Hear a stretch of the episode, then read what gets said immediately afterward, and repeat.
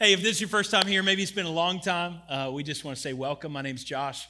Uh, my wife Brittany and I serve as the lead pastors here, and uh, and we're just grateful that you've joined us today. Maybe you're online for the first time or you're here. We'd love a chance to meet you. We actually find ourselves in the lobby following each service just to shake a hand, help connect you in any way possible. Uh, and so here's the good thing. We're kicking off a brand new series today, and uh, I love when we kick off brand new series because I don't have to tell you about what we've been talking about the past four weeks, okay? Uh, so it's great. I just get to tell you where we're going. And uh, and for this series, we're diving in. It's called Quotation Marks, and we're going to be talking about the words of Jesus. So we're going to be looking at uh, some of the passages where Jesus speaks uh, through Scripture. He talks a lot in the New Testament, the four Gospels. And so uh, here, here's just what I know, and this is kind of the heart behind the series, is uh, I know a lot of people who uh, who quote other people, sometimes Jesus, sometimes the Bible, sometimes their mother, uh, and they quote them out of context. And that can get you in trouble a little bit. It, it, and, and just track with me for a second, because um, I found some kids' quotations about things in Scripture. And uh, and it it just it just brought some joy to my soul, because I've interacted with a lot of people over the course of my life, and it's always interesting that that people just will, will throw quotes out, and you're like, where did that come from? Is that really in the right context? Uh, and so I, I just thought that that a few of these things that the kids had to say was was just a good way to get us started today. And and one kid said this, and these are not our children. These are uh, children from another uh, dysfunctional church somewhere else. Uh, but this one, this one kid said this: Jesus had twelve opossums. The worst one was Judas Asparagus. Judas was so evil that they named a terrible vegetable after him. It says, this is another child, uh, it says, the Lord thy God is one, but I think he's a lot older than that. You are quicker than last service. That's good. When you get scared, God will bring you your quilt, because he said the comforter will come. The greatest miracle in the Bible was when Joshua told his son to stand still, and he obeyed him. Yeah. Solomon had three hundred wives and seven hundred porcupines. Joshua led the Israelites in the battle of Jericho. It's my favorite. A Christian should only have one spouse. This is called monotony. Some of you are a little slow. First service is a little older. Got that one a little quicker. Good. These things are funny. There are a lot more that I could have read, uh, but here's here's the not so funny part: is is there are so many people that would probably even be here this morning. We've all been guilty of it, where we use Scripture out of context to apply to our situation and our circumstance. We take Scripture to make it mean what we want it to mean, so we feel better about our situation or more confident in the decisions we're making. When really, if we want to do a good job in this journey of faith, we have to we have to take in what is God speaking to me, and it's not in the isolated verse that we manipulate to fit our circumstance, but in the totality of what is God trying to speak and communicate to us. And so we can all be guilty to where we take things out of context, and all of a sudden we feel like Solomon had a bunch of porcupines, and uh, and if you've read Scripture, you know that that's just not the case. And if you haven't read Scripture before, that's okay. Don't, you're like, I'm just laughing because people are laughing. Uh, you, you know those those people, sympathetic laughers. You know, everybody else is laughing. We were we were at a, a comedy show with some friends the other night, and you just kind of have to read the room. Is this appropriate for me to laugh at, or is it not, based on the people that are laughing around me? You know, uh, we it was Trey Kennedy, so we were seeing an appropriate comedian. Don't question. You're like, what church am I at? Pastors at Friday nights at the comedy thing. It's good. We just. We all need to laugh every now and again, so I'm just going to say that. But the next few weeks, we're going to hop into this series, and we're going to be looking at some of the things that Jesus has said, and how can we take this and apply it to our life so that we can have confidence in our faith, confidence in this journey, and really look at what Jesus is calling us to do and not just how we can conveniently adapt his words to our life. Because really our words or our life should be adapted to his speaking and his words. So we're going to hop in. We're going to be reading uh, thirteen scriptures today, thirteen verses, chapter eleven of uh, the Gospel of Luke. And we're just going to dive right in and we're going to go through because um, many of you have probably uh, can recall a few of these verses real quick, and you'll get there and you'll be like, oh yeah, I've heard that my whole life. But it is the totality of what Jesus is saying here that we need to, to, to comprehend today. Picking up in verse one, it says, "One day Jesus was praying in a certain place. And when he finished, one of his disciples said to him, 'Lord, teach us to pray just as John taught his disciples.'" So this is Jesus' response in verse two. "When you pray, say, 'Father, hallowed be your name, your kingdom come. Give us each day our daily bread. Forgive us our sins, for we also forgive everyone who sins against us, and lead us not into temptation.' Then Jesus said to them, 'Suppose you have a friend, and you go to him at midnight and say, 'Friend, lend me three loaves of bread.'" Now, I would not be a good friend. If you come to my house at midnight asking for three loaves of bread, not going to be a good friend. Verse six, "A friend of mine on a journey has come to me, and I have no food to offer him. And suppose the one inside answers, 'Don't bother me. The door is already locked and my children and I are in bed. I can't get up and give you anything.' I tell you, even though he will not get up and give you the bread because of friendship, yet because of your shameless audacity, he will surely get up and give you as much as you need. So I say to you, ask and it, it will be given to you. Seek and you will find. Knock and the door will be open to you. For everyone who asks receives, the one who seeks finds, and to the one who knocks, the door will be opened. Which of you fathers, if your son asks for a fish, will give him a snake instead? Or if he asks for an egg, will give him a scorpion? If you then, though you are evil, know how to give good gifts to your children, how much more will your Father in heaven give the Holy Spirit to those who ask him?" Let's pray. Father, we just come to you today. We thank you because you are wonderful. You love us so much. And God, we just take a moment just to offer praise to you. God, we thank you that you have given us your scripture. Would you speak to us today? Challenge our hearts and our lives. May we grow and may we journey and take a step of faith with you today. It's in your name we pray. Amen. So here, most of us in the room, if you've grown up with church, if you've been in church for a season of your life, if you've been around Christians at all, you've probably heard these, these verses in nine and ten.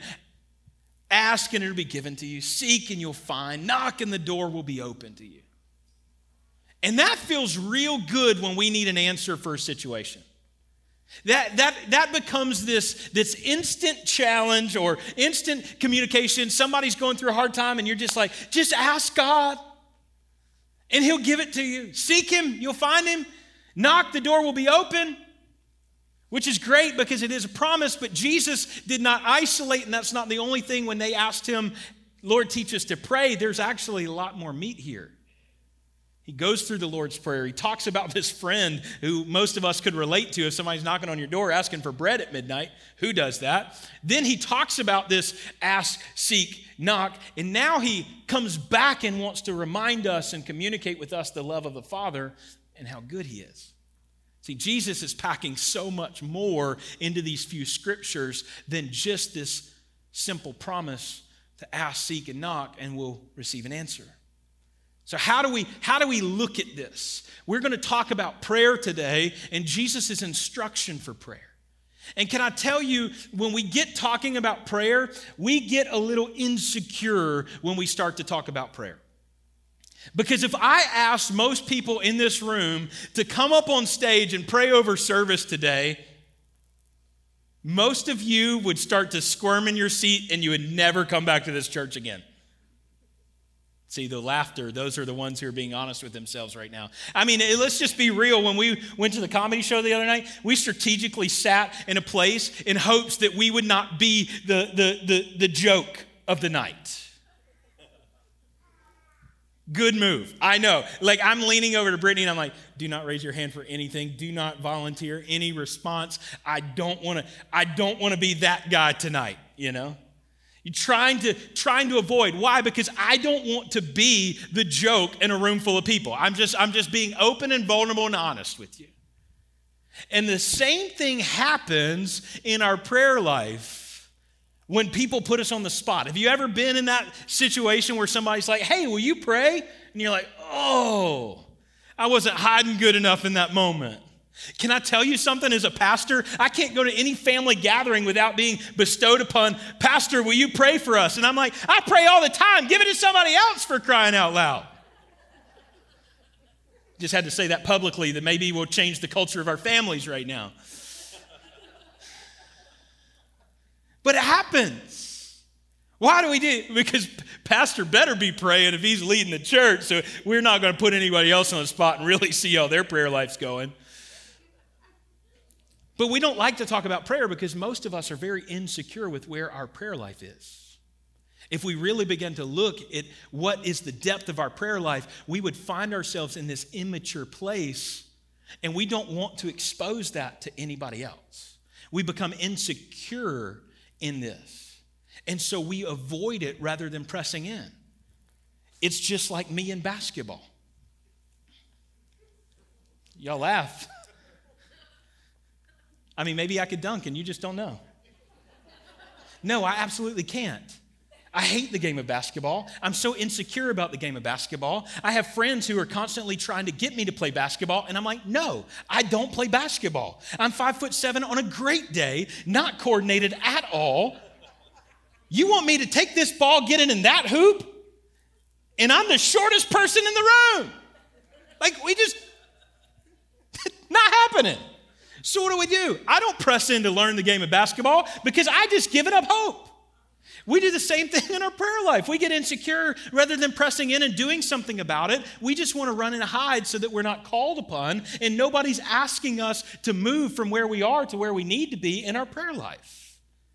But see, I think Jesus gives us a different command here.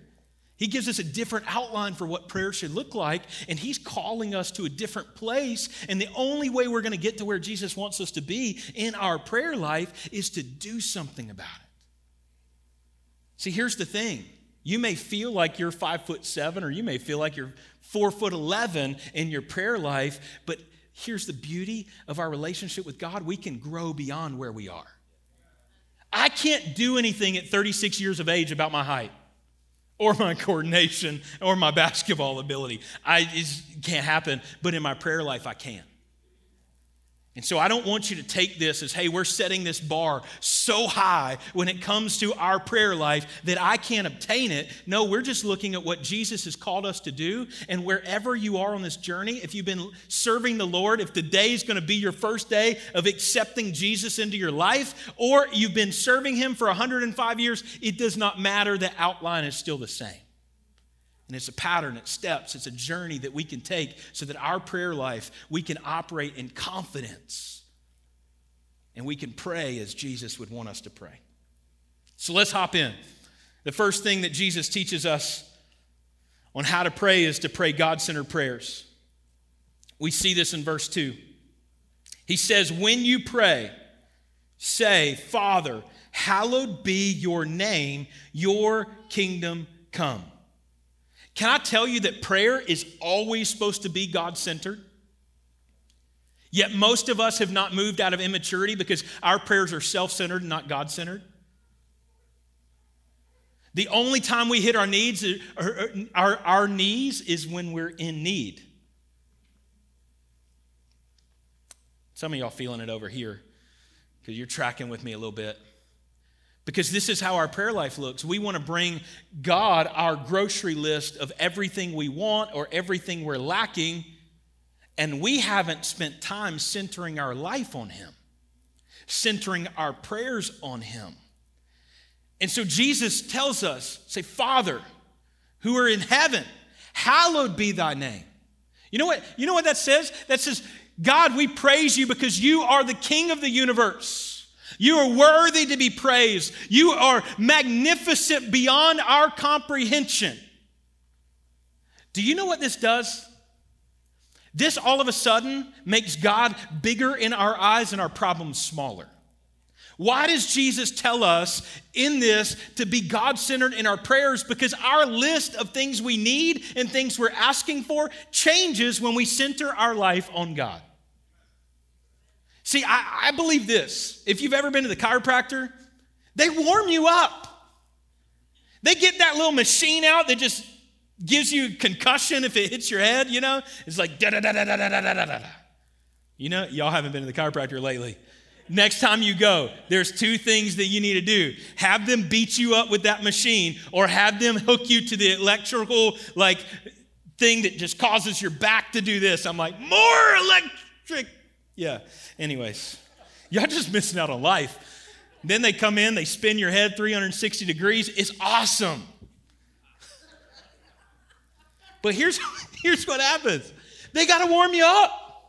Doc don't come in and just say, wah, you know? It doesn't happen that way. They're like easing, making sure you get all loose. And what are they doing? They're making sure everything is in alignment for the adjustment so you can leave that appointment and feel better about yourself. But so many times we miss the adjustment of where God needs us to be centered on Him so then He can take us where He wants us to be. This is in our prayer life, and this is in the life we're living. Why do we worship before we hop into the Word? Because worship is how we center our life on God. We don't just gather to sing some great songs on Sunday morning. It's more than just... Because if all we were doing is just singing some songs, like we would just put on, you know, top forty and just have a good time. That's not what it's about. It's not getting you in the right mood. It's centering your life to say, God, you are worth. I'm going to I'm going to declare. It doesn't matter what I've come in here with. I'm going to declare. I'm going to build my life on God. When we begin to recenter ourselves on God, it changes everything about our life. We don't just accidentally do church the way we do for no reason. No, I believe that we have to center our life on God so then we can receive from His Word to hear what He wants us to hear so that we can live the life that He's called us to live. There's a progression that we center our life on God. We receive what God has for us, and then we go and we live a life that He's called us to. And Jesus tells us, to center your life, center your prayer on God. So first and foremost, in prayer, we have to, we have to exalt God's name to give us the right perspective. And then I, I love that Jesus says this in verse two, too, that He says, when we pray. See, some look at the, the, the Lord's Prayer as just this, well, maybe your church tradition growing up, you recited the Lord's Prayer every Sunday. Or maybe you look and say, well, that's really for formal occasions. No, Jesus is giving us the Lord's Prayer, not as, as a religious ritual, but He's giving it as a framework. And here's the beauty of the Lord's Prayer. If you don't know how to pray, it's a great place to start. That Jesus, we can use the words of Jesus to begin our prayer life. Because so many people are like, well, I don't know where to begin. And I do. I think that we can ask God, God, help me. Help me in my prayer life. Help me to take a step so that I'm in better communication with you, that I'm spending more time with you. But if we can't even get to that point, we can just start with the Lord's Prayer. But He gives it to us, not so that it's, it's on a routine, but so that we begin to frame our, our, our prayers of every time we pray. This is, this should be a daily, whenever you pray. We begin to express a desire for the name of God to be valued more than our problems, more than our situation, more than our agenda. We are trusting and declaring, hallowed be thy name. That God is the King of the universe, the creator of all things. He's worthy to be praised. We're citing our life in. For you hunters, This is going to the range and making sure that that's scoped. What do you do? You don't sight in your rifle when you're out hunting. You go and you prepare for what is going to take place. We're calibrating our life in, in our time in prayer with God. The second thing Jesus teaches us is this. He teaches us to pray without giving up. Teaches us to pray without giving up.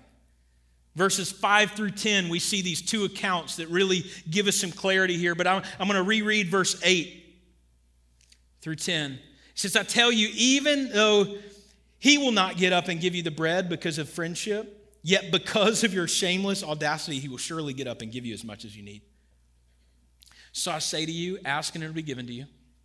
Seek and you'll find. Knock and the door will be open to you. For everyone who asks receives, the one who seeks finds. And to the one who knocks, the door will be opened. So you know what I want to tell you today? Hang in there. Don't give up and be persistent. Because I think so many times we, we give up on our prayers because we're just not seeing the activity that we want to see in our timing. But there's something key here that God, it, Jesus, who is God, is looking and he's giving us a glimpse of how good our Father is, but he's also giving us a challenge of don't give up. Don't back down. There's a few things here in, in, in verse nine as we're seeing this ask, seek, and knock. The first is this, is that if you, if you actually get into the Greek verbs, they are continuously act, like active. So it's not ask and it shall be given to you. It's keep on asking. Keep on seeking. Keep on knocking. And then we see that Jesus actually repeats a very similar phrase in ask, seek, knock. It's, it's, it's this action. Well, anytime you see anything repeated in Scripture, it increases the importance. Think of it as your mom or dad giving you instruction. If they tell you one time, it's something. You should still obey. But if they tell you three times, you better not, you better not get off course. Maybe our parenting style is just different. If I tell my kids three times to do something, it just increases the temperature every time. So he repeats himself three times and then again. So six times he's given us this continuous action to press in. I don't know about you, but that tells me that this is important. And then I, I love this, is that these three commands are, are gradually drawing us closer to our Heavenly Father. So think about it this way. I ask you where your house is. And then I seek to find where your house is. And then I have to knock on the door to get into your house. Or you could just break down the door, but that would be un, like not, not couth. Okay, I'm just going to knock on your door and just come right in. That's great. Here's the thing. We're drawing closer. Ask, seek, knock. Progressively drawing closer to the Father. Jesus, Jesus didn't mince his words. He's not, this isn't a mistake in the order and what in the action that he's calling us to do. He's giving us a strategy to get exactly a game plan, a roadmap to get where he wants us to be. That we would start by just asking, we would, we would press in to continuously seek, and then we're going to knock on the door. But I, I think there's also something important here, not just the persistence. But Jesus kind of frames, because I think so many times we can, we can put God in the picture of this friend that we show up to his house at midnight and we're asking for three loaves of bread. And all of a sudden when we don't see it coming, we feel like the friend doesn't love us. We begin to question. But that's why Jesus bookends on the other side and says, no, no, no, he's not like that friend. He's not even like the best earthly father you've ever experienced. He is the perfect heavenly Father who loves you, who sees you, and he wants to give you what you need for your life. But you got to be persistent. You've got to press in. You've, you've got to continue to trust and wait on the Lord. But why do we stay persistent if our prayers aren't being answered? I mean, that's a real question. What if we don't see any activity? And I think the only answer we find in this passage from Jesus is when he says, when the Father in heaven gives us, you know, this slow answer, it's because he's giving us a fish and not a serpent. I don't know about you, like I enjoy eating fish. I don't know that if somebody brings out a snake, I'm going to feel too kindly about it. I don't do snakes. I, I I know we have friends that have like pet snakes. Nope, not happening, because I will not be able to sleep in that house if I come in and that cage is empty. Yeah, all the other normal people said amen like this.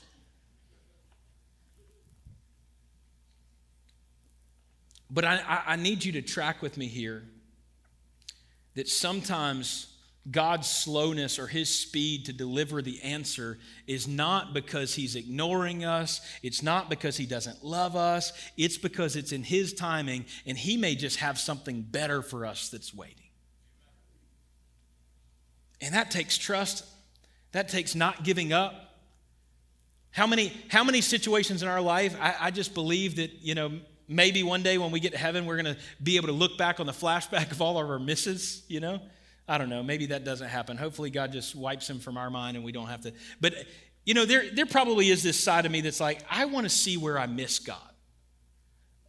Not so that I feel guilty, just like out of curiosity, because I know that I've missed God. I don't think there's anybody in this room that says, I've never missed God, Pastor. I've gotten it right every time. Those people don't exist. It's not possible. But I think sometimes we just try, like to take matters into our own hand, and we want to accelerate on our timeline and the way we see fit. And really, God's on the other side and saying, if you would just trust me, if you would have just taken three steps more in, in your journey with me, it's on the other side of this door. Not because he's trying to lure us. No, he's trying to position us right where he wants us. God's not a God that manipulates us, and he's not trying to distract us. He's trying to lead us and guide us so that we can walk in the fullness. But it gives us this promise that those who go on asking, seeking, finding, knocking, the door is opened. But you got to come back to the beginning. And the things that we ask for and the things that we seek for and the doors that we're knocking on, they change when our life is God-centered. So this promise rings true when we're centered on God. But if we miss that, the things we're asking for, the things we're seeking for, the things we're knocking for, or doors and things that we have no business having in our life. The third thing Jesus teaches us here is he teaches us to pray with security. So it says in verse eleven, which of you fathers, if your son asks for a fish, will give him a snake instead? Or if he asks for an egg, will give him a scorpion? If you then, though you are evil, know how to give good gifts to your children, how much more will your Father in heaven give the Holy Spirit to those who ask him?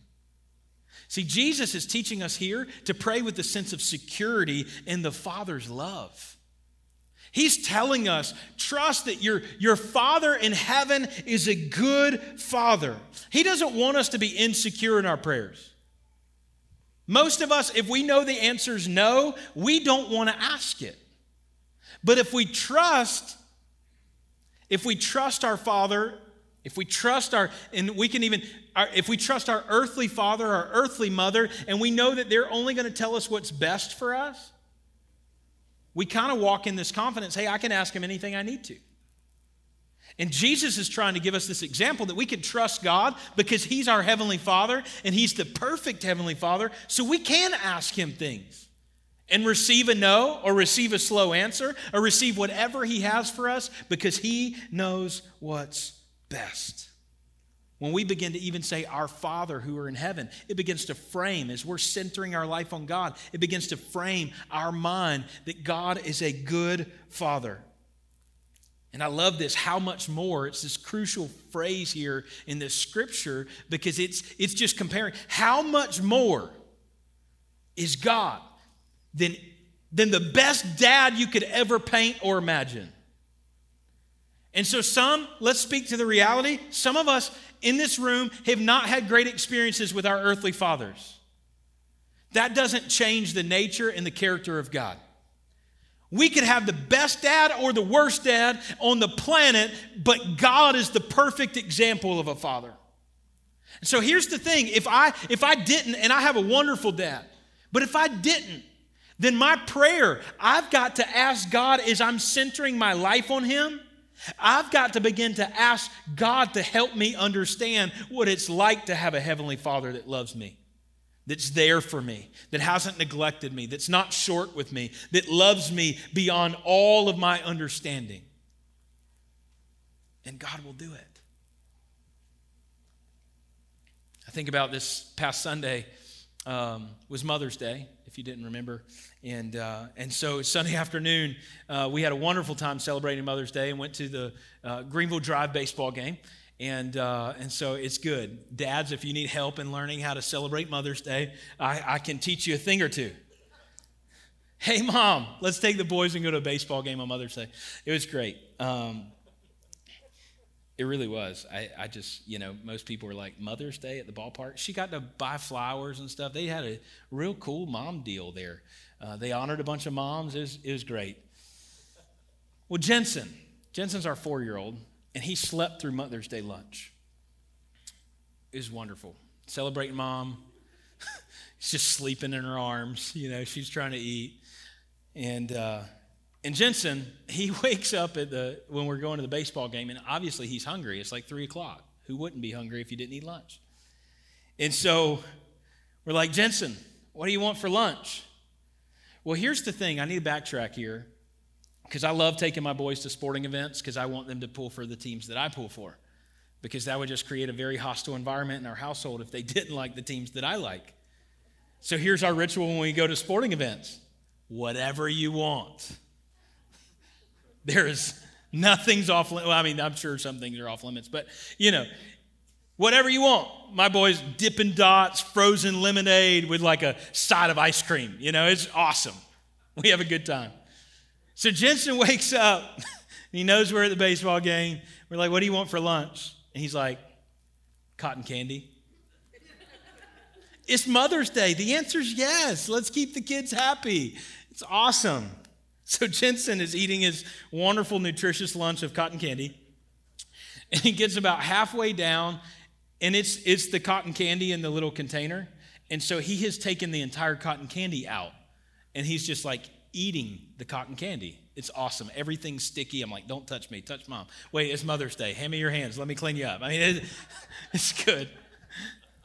But he gets about halfway down the cotton candy, and it falls to the ground. And he looks and says, Dad, you can just blow it off. So what do I do? No, I don't.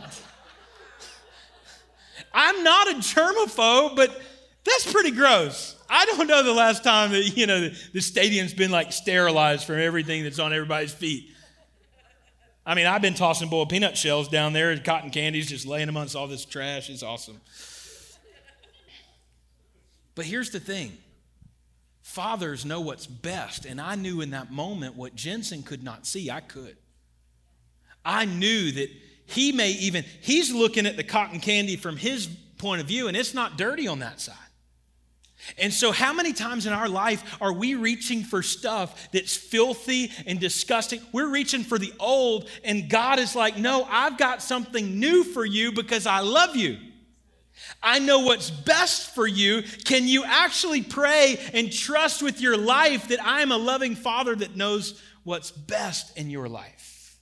See, we give up. We struggle with, with being persistent in our prayers because we just don't see the activity of the Lord as fast as what we would on our timeline. And he's just looking from the loving Father's perspective and saying, but I know what's best for you, child. Stop picking up the filth of what, I've got something new at the concession stand. It's on its way. Because all I had to do was order him some other food and put it in his lap, and he was good to go. Because that's what dads do. And our Heavenly Father does the same thing. We're trying to grab the dirty, the old, the stuff that feels comfortable to us. And God's saying, hold up. I've got something better for you. Now, here's the thing. We may be asking for a fish. God's not going to give us a, a, a snake, but he may give us some Tylenol sometimes. He may give us some, some Tums to, to help with the heartburn. It may not always be what we ask, but it is always going to be what's best for us. That's where we can pray secure prayers. And, and maybe our prayers should change to say, God, I need your will to be done in this situation versus praying what we want to have in existence. Because when we can, when we trust God, when we get this peace, we can pray His will for our life and our circumstance and our situation. Because we trust that He knows what's best. He knows how the miracle needs to happen. He knows how the provision needs to come. He knows how the brokenness is going to be restored, but it's in His timeline. Do we trust Him enough, or are we manipulating? Are we trying to force it ourselves? See, I just I, I just think about this. If if God didn't know what's best and we did, we would be trying to run the house. I don't know what your family dynamic is, but my kids aren't running my house. They're not ready to. There's, there's this parent-child relationship. God is our Father. We are His children. And there is something that we can, we can rest in that, because He's going to give us what's good for us. Point four is this, is that Jesus teaches us to pray for the Holy Spirit.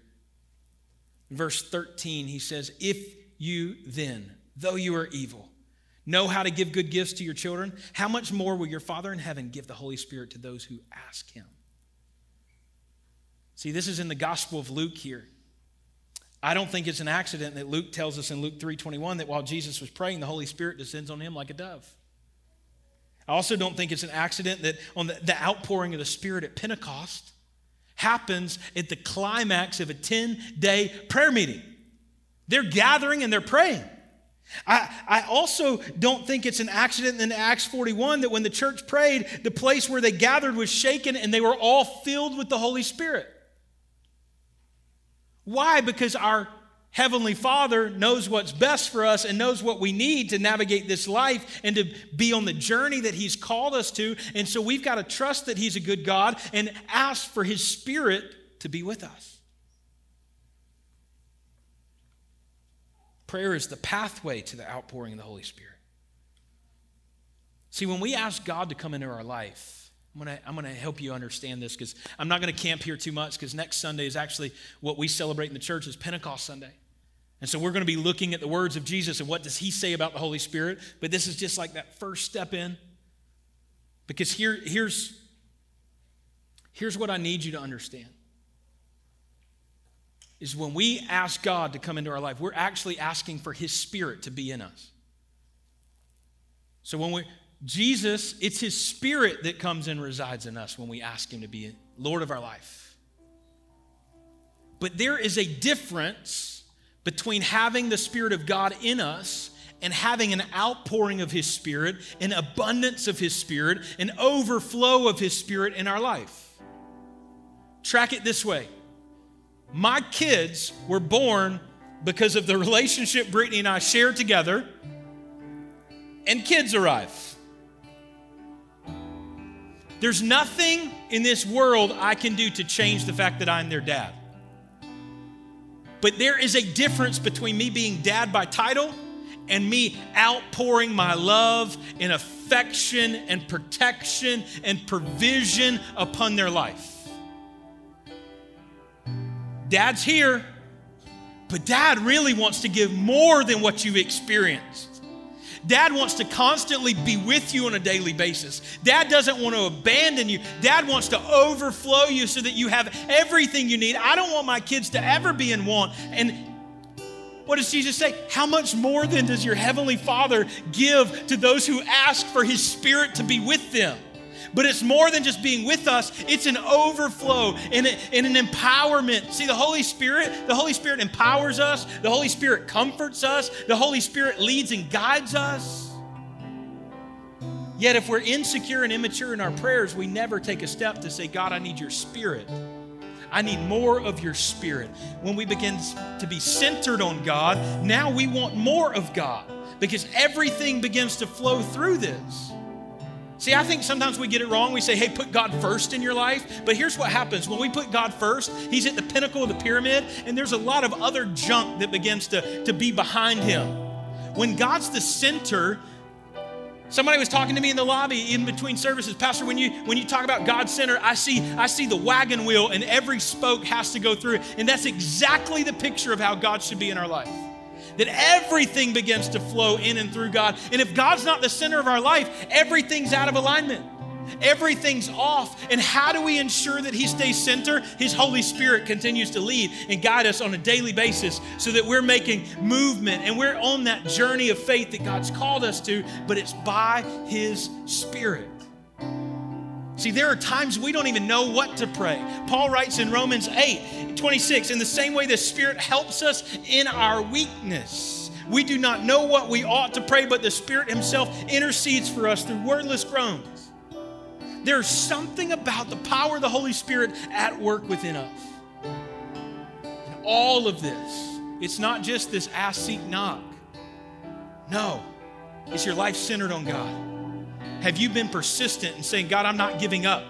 Are you trusting that your Heavenly Father is a good Father? And are you asking his Spirit to be with you, to overflow in your life?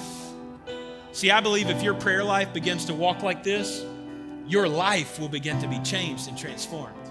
You can't walk out of here praying this, this format for prayer. If you begin to, to exercise this today, tomorrow, that all the next week, I promise you your life will look different. Why? Because most of us haven't even centered our life on God.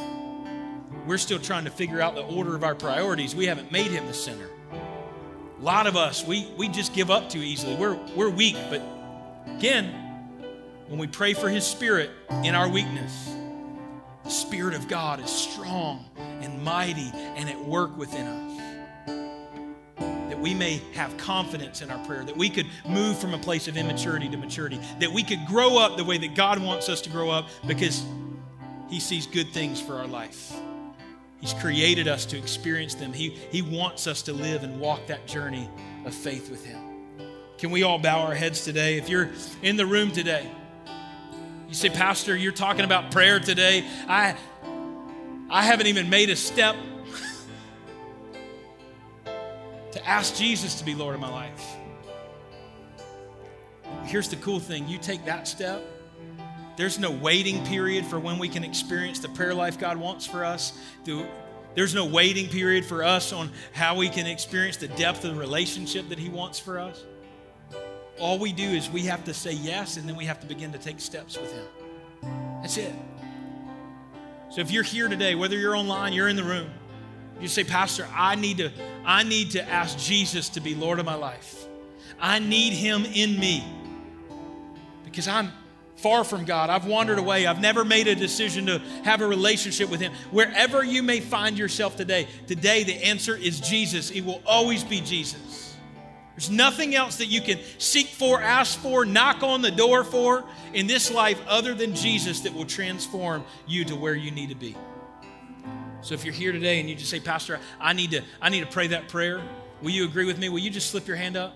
Nobody's looking. Thank you. Anybody? Thank you. Anybody else? Say, today's my day. Thank you, thank you, thank you. See those hands. Today's the day. Can we just all pray this prayer together? Dear Jesus, forgive me. Thank you for being a good God, a good Father. Help me to trust you. Help me to follow you. Help me to love you. In Jesus' name. Everybody said.